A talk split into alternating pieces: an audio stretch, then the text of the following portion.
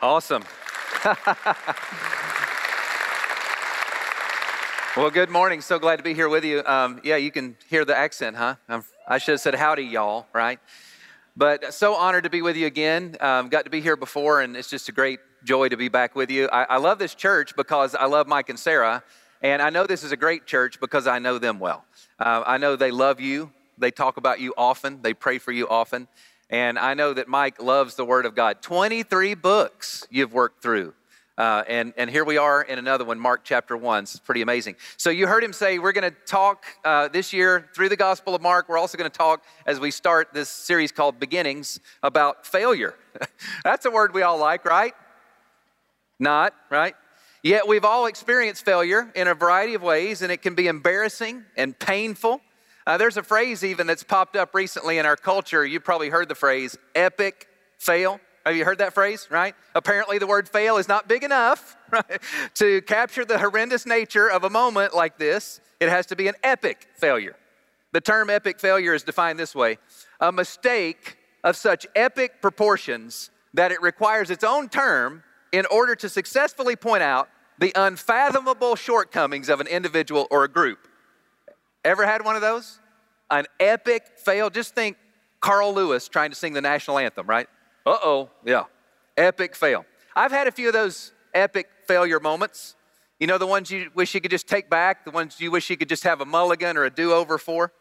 Somebody wrote in a letter, Sometimes I feel like there's a tug of war going on inside of me.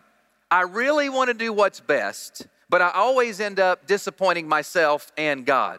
I've tried everything prayer, resolutions, self help books, nothing seems to work. Why do I keep making the same mistakes? Why am I so resistant to change? Why do I do the things I know are bad for me? I'm very discouraged. I feel like a failure and I need help getting unstuck. Anybody ever felt like that? Am I the only one? I'd leave? Yeah. I just walk off stage now? Yeah. If you've ever felt that way, then maybe a story will help. It was one of the hardest days of his life. This day, he would have to face for the first time since that fateful day the one whom he had deserted and abandoned a few years ago. It might have been the worst decision of his life.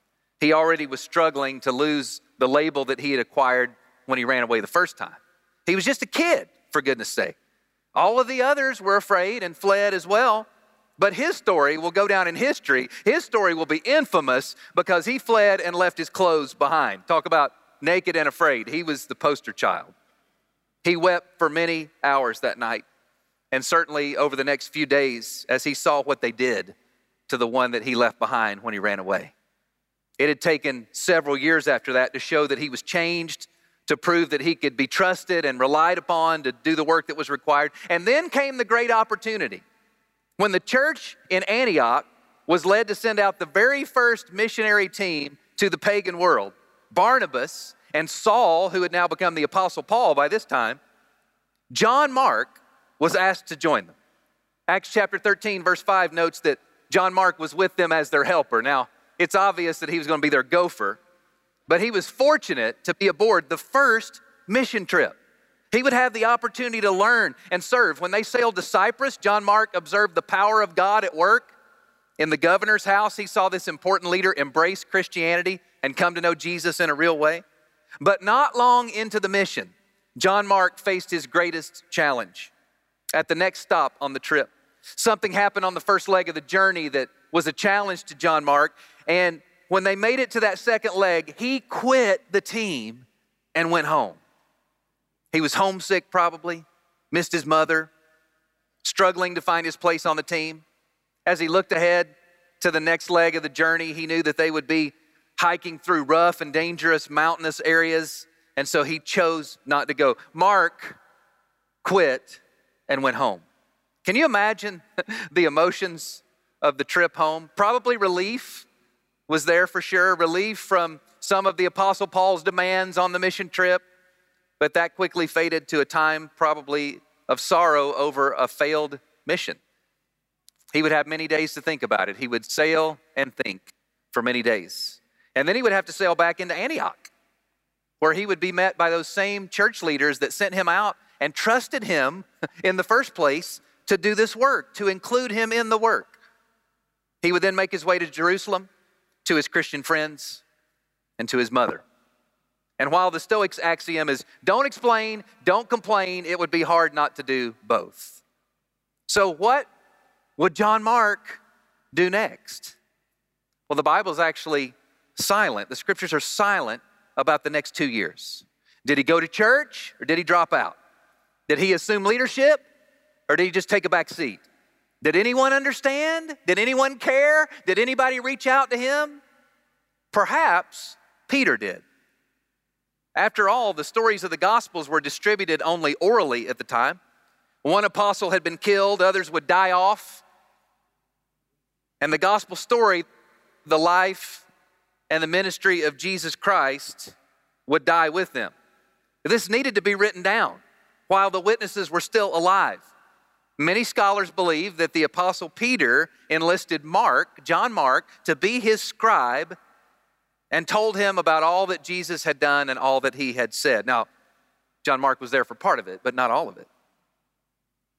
This may have been the first time that Mark wrote down these things that would eventually become the Gospel of Mark, the first written record of the ministry, the life, the death, the burial, and the resurrection of Jesus. Perhaps they read portions of the writing to some of the other apostles to make sure they got the details right, to get their take on it. And this may be why 15 years or so later, Paul asked John Mark to come to him.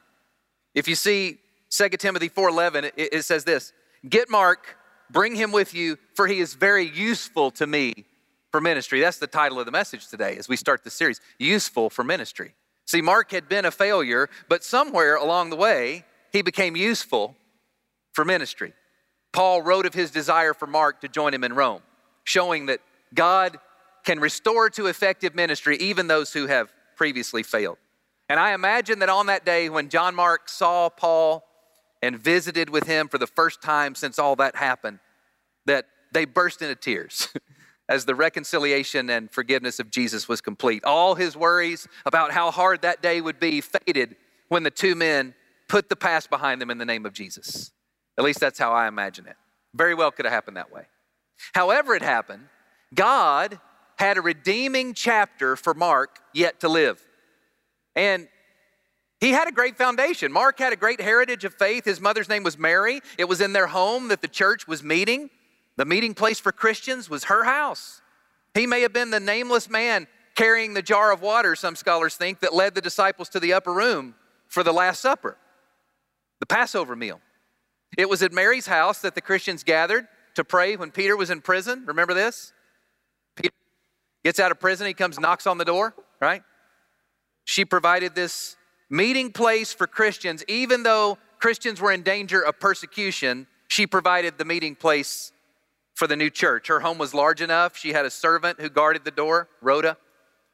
Can, you imagine Mark's opportunity living there in that house to learn, to know the apostles, perhaps even visit with Paul when he visited with the Christians there. Mark's uncle was Barnabas, you know, the son of encouragement, right? Mary's brother. Barnabas was a respected and trusted leader in the early church. In fact, his generosity, you might remember the story, led him to sell his personal land and finance a benevolence ministry in the church. It was Barnabas who as the son of encouragement, befriended Saul when all the apostles were afraid of him. Uh, we, we don't want Saul. I mean, you, you know what he's done, right? He's a persecutor of Christians. We're not letting him in, are we? And Barnabas came alongside and encouraged him and, and urged the apostles to accept him. It was Barnabas then that was chosen to go with Paul. you go with him, right? to be the first foreign missionary sent out by the early church. The story is told of a man wanting to become a gold prospector in the days of the gold rush. And so he sold all his possessions, bought a toolkit for prospecting, and began his search. He had heard about this rich gold vein in this certain area, and he went there to try to make his fortunes. True story. After a long time of fruitless search, he buried his toolkit where he was last searching and walked away. He was done, he quit. A few years later, a large company with instruments to detect gold came to the area. They found the large gold vein, and on one side of the vein, they discovered the prospector's tools. He was six inches from his fortune. He lacked a decided heart. And you know, at one time that was John Mark. John Mark lacked a decided heart. Yet, somewhere in the 15 or so years between the time he had deserted and abandoned the folks on the mission trip and Paul's request to come to him, Mark had developed a decided heart. It might have been as he wrote down the words of that first gospel, listening to the stories of Jesus. Or maybe it, it was on that second mission trip where Barnabas took him and, and they went out again to share the gospel with churches, people in places the gospel had never even gone. The news about Mark's ministry in his later years, if you read on, speaks of his devotion to Christ. So, what were the factors? What were the factors in redeeming the life of John Mark? Well, again, ancient tradition has consistently attributed this gospel to Mark, who was believed to have been a closely uh, uh, a close association with the apostle Peter. And I love this correlation, don't you? I love this for two reasons. One, um, and I certainly wouldn't be surprised if this is how it actually happened. Peter called John Mark's son in the scripture, and so he kind of inferred that he was like a spiritual father to him, that he was a mentor, that he was a discipler of young John Mark. And this is the big one Peter would have certainly understood failure. And Peter would have certainly understood how to come back from that. So think of his story. Peter was a fisherman. We kind of got to get the backstory on everybody before we dig in. Peter was a fisherman. He was out one day fishing, and Jesus came to him and said, Hey, drop your nets, come, follow me. I'm going to make you a fisher of men. And so Peter became one of the 12 disciples of Jesus, and people love Peter. because there's something about him that we can just identify with, right? I mean, he was just a normal guy. He had a big mouth. He said some dumb things, right? And he was not real churchy either, which sometimes I find kind of refreshing. Paul is sometimes way up here, and Peter is always down here. Paul was like, I was a Pharisee of the Pharisees. I graduated from the highest school in the land under the greatest teacher in the land. And Peter was like, Yeah, but I can tell you the difference between a carp and a crappie. Paul strikes me as the kind of guy that translated documents from the Syriac in his spare time. Paul probably would have been a History Channel kind of guy. I see Peter as kind of a Sports Center kind of guy. Paul strikes me as that kind of guy that's always up here, and Peter's just like the rest of us. So Peter followed Jesus around in his ministry, and, and not only was he one of the 12, Peter was part of the inner circle, the three people who hung out with Jesus during his coolest moments in his ministry. So Peter knows what it's like to be with Jesus. Literally, he experienced Jesus firsthand. On his worst days, he bossed Jesus around and denied even knowing him. On his best days, he wrote two books of the Bible and, according to church history, was crucified upside down at his own request because he said he was not worthy of dying in the same way that his Savior died. That's Peter. So I just want us to think about these two guys as we jump into Mark today. Peter denied Christ, yet he was able to do great things by God's grace. He was both rebuked by Jesus as a tool of Satan, get behind me, Satan, and also became the chief spokesperson for the apostolic group on the day of Pentecost. Preached the first gospel sermon to which 3,000 people responded and were baptized into Christ that day. Friends, we need to remember Jesus started the New Testament church on the shoulders of a restored failure named Peter. So, two things that we learn right away from their stories that kind of set us up to dig into Mark. First, I, write this down. Sometimes we drastically overestimate the power of our human energy when it comes out to living uh, when it comes to living out commitments. Don't we do that? Don't, don't we sometimes drastically over, overestimate our own human energy when we think about living out commitments. Like, I got this. Now, you remember Peter even did this, right? I will never deny you. All others will, will fall away. I will never fall away. I'll die with you. We sometimes do that, but I believe that both for Peter and John Mark, their failure served them well in the days ahead. Second thing, though, and this is big failure and brokenness should never be the last words of a life story. Failure and brokenness should never be the last words of a life story. Maybe you came in here today through the monsoon, right? And, and you felt broken. And your life looks like the weather outside these days. Or maybe you walked in here or you're watching online and you just feel like for most of your life you've, you've, you've failed, that you've been a failure. I hope that it registers deeply in your soul and in your heart today as we study Mark chapter 1 that failure and brokenness should never be the last words of a life story. God's grace can write another ending if there's a willingness to let go of the pen and let God do the writing. So let's dive into the Gospel of Mark. And as we start this series, knowing the backstory makes it even better, doesn't it? As we look through these texts from an eyewitness and from a scribe who overcame their failures and became useful to God. Mark's account is especially vivid when recounting incidents involving Peter.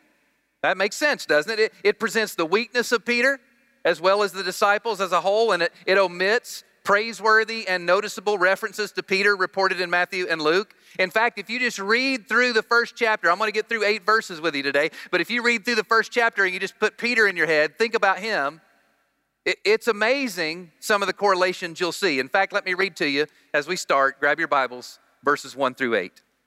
It says, The beginning of the gospel about Jesus Christ, the Son of God. I, I won't do this the whole time, but I want to stop here. I, I'm thinking about Peter in my mind, Mark's writing this, the beginning of the gospel about Jesus Christ, the Son of God. This is like the good confession, right? I believe that Jesus is the Christ, the Son of the living God. That's how it starts. Verse 2 It is written in Isaiah the prophet, I will send my messenger ahead of you who will prepare your way. A voice of one calling in the desert, Prepare the way for the Lord, make straight paths for him. And so John came, baptizing in the desert region and preaching a baptism of repentance for the forgiveness of sins. The whole Judean countryside and all the people of Jerusalem went out to him. Confessing their sins, they were baptized by him in the Jordan River. John wore clothing made of camel's hair with a leather belt around his waist.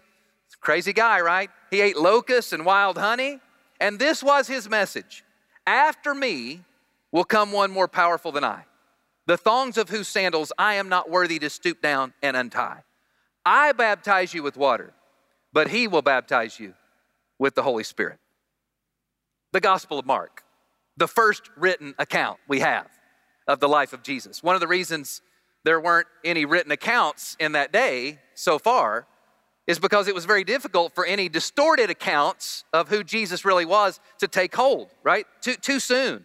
It was hard because of the presence of eyewitnesses. So, for example, in 1 Corinthians chapter 15, Paul, he's writing to the church in Corinth, just about 20 years after the death of Jesus, he's writing to the church and he's talking about the resurrection in chapter 15. He's talking about what the resurrection means, how it happened, and then he lists the people who actually saw the risen Christ. And at one point, he even says there were 500 people to whom Jesus appeared at once, at the same time. He says most of them are still alive.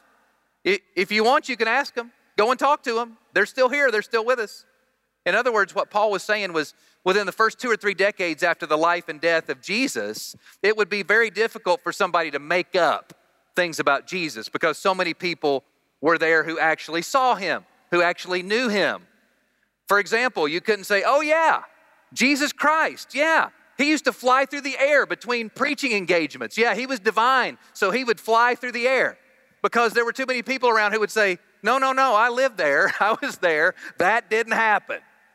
But about one generation after the death and the resurrection of Jesus, when the apostles were starting to be martyred and, and they were dying off, and when the eyewitnesses were starting to die off, then arose the danger that people could just decide who they wanted Jesus to be. So Mark writes, This is the beginning of the gospel about Jesus Christ, the Son of God. Now, that word gospel is a great word, evangelion in the Greek. It's a technical term for news of victory, not just good news, news of victory. The gospel of which Mark speaks, listen, friends, is not a book. Okay, it's not a book like Matthew says this is a record of the genealogy of Jesus Christ. It's more like a book, it's a history book. But rather, for Mark, the gospel is a story of salvation in Jesus. Mark inaugurates a new literary genre in applying the term gospel not to a book, but to the life and ministry of Jesus. In fact, in Mark's understanding, the gospel is more than a set of truths, it's more than a set of beliefs, it's a person. He says it's the gospel of Jesus Christ from the outset. Mark announces the content of the gospel is the person of Jesus, who is the Christ, the Son of God. In fact, in some ways, Mark, of all the four gospels, might be the best place to go to get really the, the naked, unadulterated, undistilled, straight up, real truth about Jesus because all the other gospels are longer. Mark is the shortest. They're a lot longer because they talk more about Jesus. So, for example, you look at how Mark starts versus the other gospels. Matthew starts with a genealogy, a lot of prologue. Who is Jesus? What are his roots? Who is his family? Luke starts with a prologue about Zechariah and Elizabeth and John the Baptist, and then Mary and Joseph. It's all very interesting. You go to the Gospel of John, it starts with the creation of the world. He's a big thinker, big picture guy. In the beginning was the Word, right? Mark starts right in on Jesus. Boom. In fact, not only don't you, you have much teaching about Jesus and commentary about Jesus, you don't even have much teaching by Jesus in the book of Mark. Mark just wants to give you Jesus. He just wants you to see his character, his actions, his life, his, his death, burial, and resurrection. And that's why he does what he does. And the reason this is important is because we're in the midst of a culture that desperately needs to see the real Jesus and know the real Jesus. And because that's what this book is written to give us a Jesus who can change our lives, we're going to look at the Gospel of Mark this year. So, I really want to leave you today with two big thoughts and one point of application. Can we do that? Two big thoughts, one point of application. Are you ready?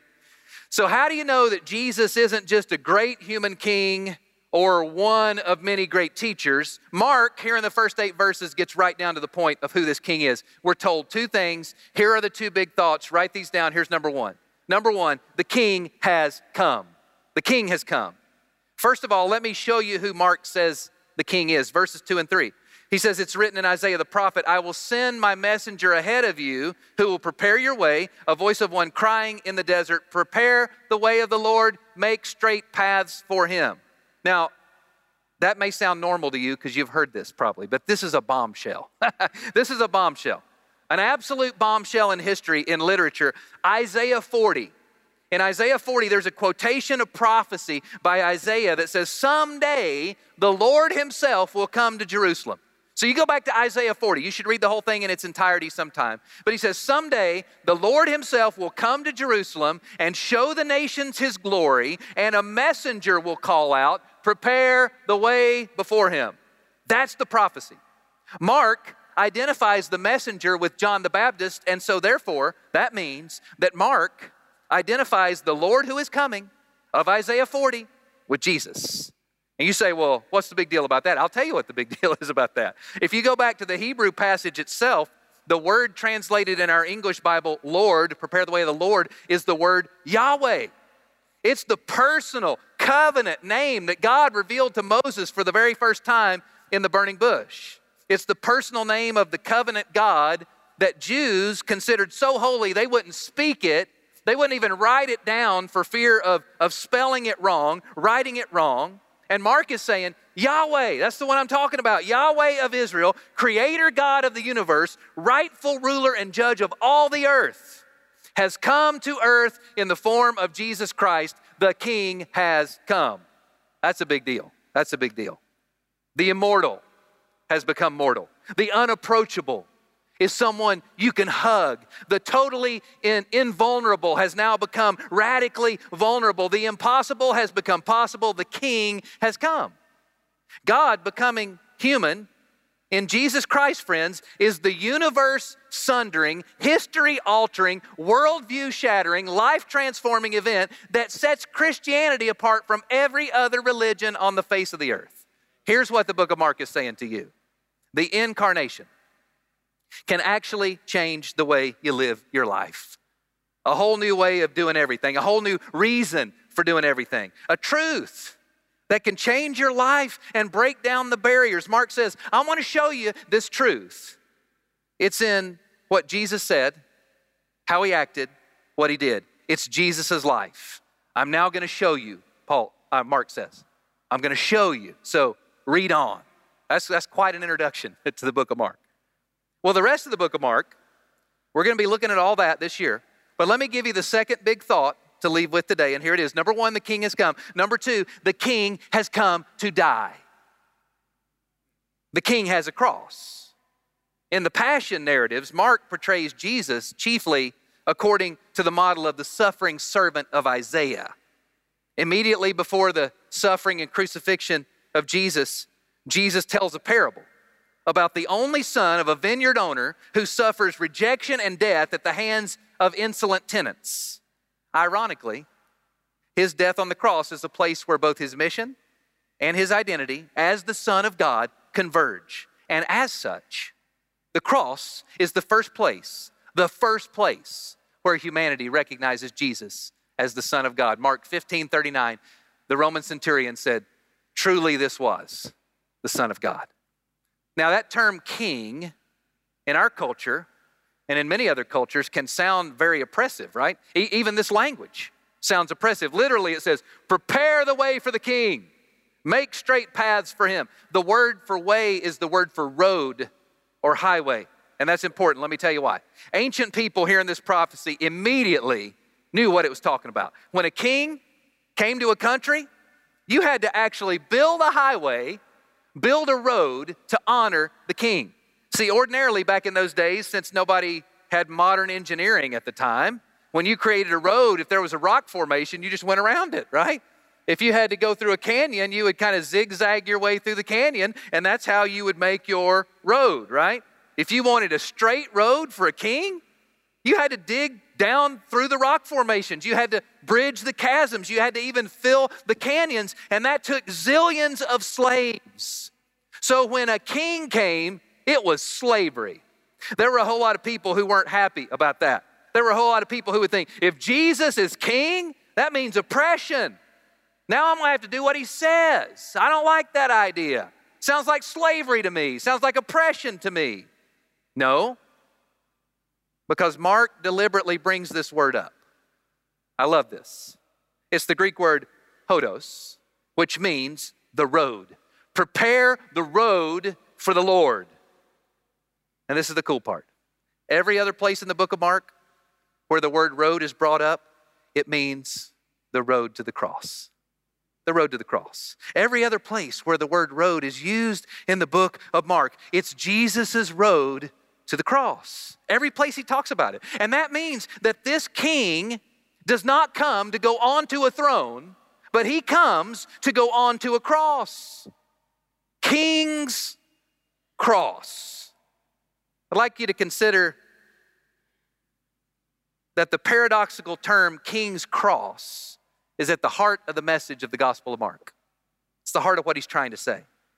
You realize what a paradox that is, right? King's cross. Kings go to thrones, they, go, they don't go to crosses. As a matter of fact, the cross is the opposite of a throne. A throne is a place of power, the cross is a place of the epitome of powerlessness and helplessness. A person dying on a cross wasn't even allowed to die in private. It was a long, agonizing death, stripped naked for everybody to see. It was the exact opposite of a throne. And Mark is saying here that the kingliness and greatness of Jesus Christ is that rather than go to a throne when he got here and lord it over everybody, our king goes to a cross for us. And what that means then is that Jesus Christ's kingship is not oppressive because he's not just a king, he's a servant. Jesus Christ's kingship is not oppressive because it brings salvation by grace through faith. As a result, it's not enslavement, friends, but liberation. And that's what changes your heart. That's what changes your heart. Again, think of Peter and Mark. Brokenness was not the last word for Peter, failure was not the last word for Mark. So if you came today feeling a sense of failure and uselessness, trust me, we've all been there. And trust me, we all understand. We all do. But Isaiah 43 18 says this the Lord says, forget about what has happened before.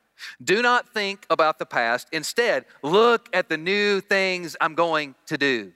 And I hope you feel a sense of that here at Eastview. That there are some new things God wants to do. We're trying to get past COVID. We're almost there. Some of you, you're still watching online. We'd love to have you come so we can give you a hug, a safe hug, okay? But we need each other. We need community. We need to be a light in this dark world. And man, I hope you sense that something big is about to happen, that God is about to do some new things. No matter where you've been, no matter what road you've walked down, no matter what you've done. There's always hope. And it comes through surrendering your life and your will to this king who doesn't bring oppression and slavery, but brings liberation when you surrender your heart to him. So, those are the two big ideas.